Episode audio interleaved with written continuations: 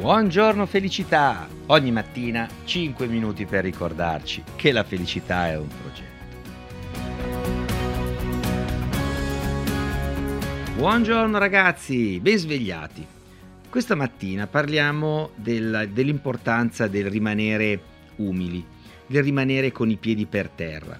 Sapete, quello che ho visto in tanti anni, insomma ho girato parecchio devo dire, è che in Italia appena qualcuno ha un minimo di successo economico o ancora di più mediatico, si monta alla testa, diventa irraggiungibile, comincia a guardare gli altri dall'alto al basso, ma perdendo completamente il senso della misura e secondo me quell'umiltà che invece contraddistingue le vere persone intelligenti.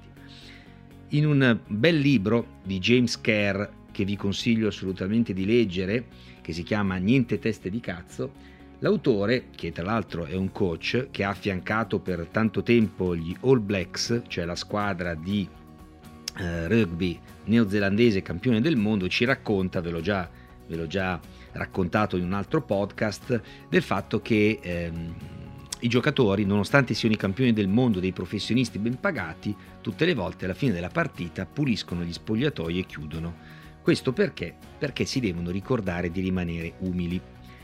E questo tra l'altro sappiate che non solo è secondo me un sintomo di grande intelligenza, di grande equilibrio, ma in più vi devo dire, eh, provate a pensare, a vedere eh, anche all'interno di una negoziazione, per esempio di una riunione, ricordatevi un detto importante che dice fa che ti sottovalutino e poi divertiti.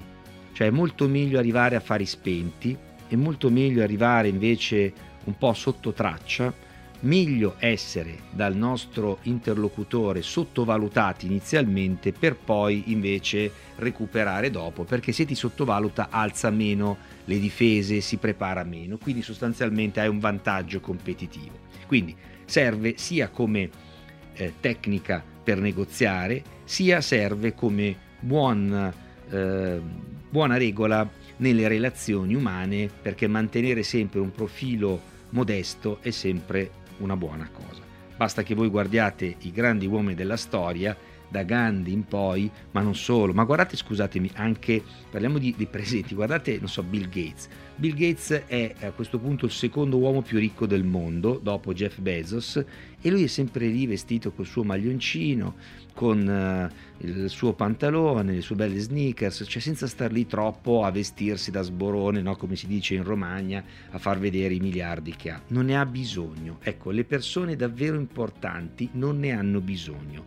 Sono persone invece particolarmente generose, particolarmente aperte al confronto. A questo proposito, vi voglio far sentire un piccolo clip del video eh, L'avvocato del diavolo con Al Pacino, che immagino abbiate visto, un video bellissimo, dove c'è eh, Al Pacino, appunto, che in quel momento rappresenta l'avvocato del diavolo, è il diavolo vero tra l'altro, che parla all'inizio del film con un giovane avvocato, Keanu Reeves, e eh, gli dà qualche consiglio, perché lui è andato Keanu Reeves a lavorare nel suo studio legale a New York e gli dà qualche consiglio sul come presentarsi, dicendogli quali sono i suoi punti di forza, ma anche quali sono i suoi punti di debolezza. Ascoltate bene. Sai come me la cavavo? Anche questo. Un po' meno spocchia, figliolo, anche se sei bravo. Non se ne devono accorgere che arrivi, sarebbe una gaffa, amico mio. Devi mantenere un profilo basso, innocuo, sembrare insignificante, uno stronzetto, emarginato costantemente nella merda. Guarda me. Sottovalutato dal giorno della nascita.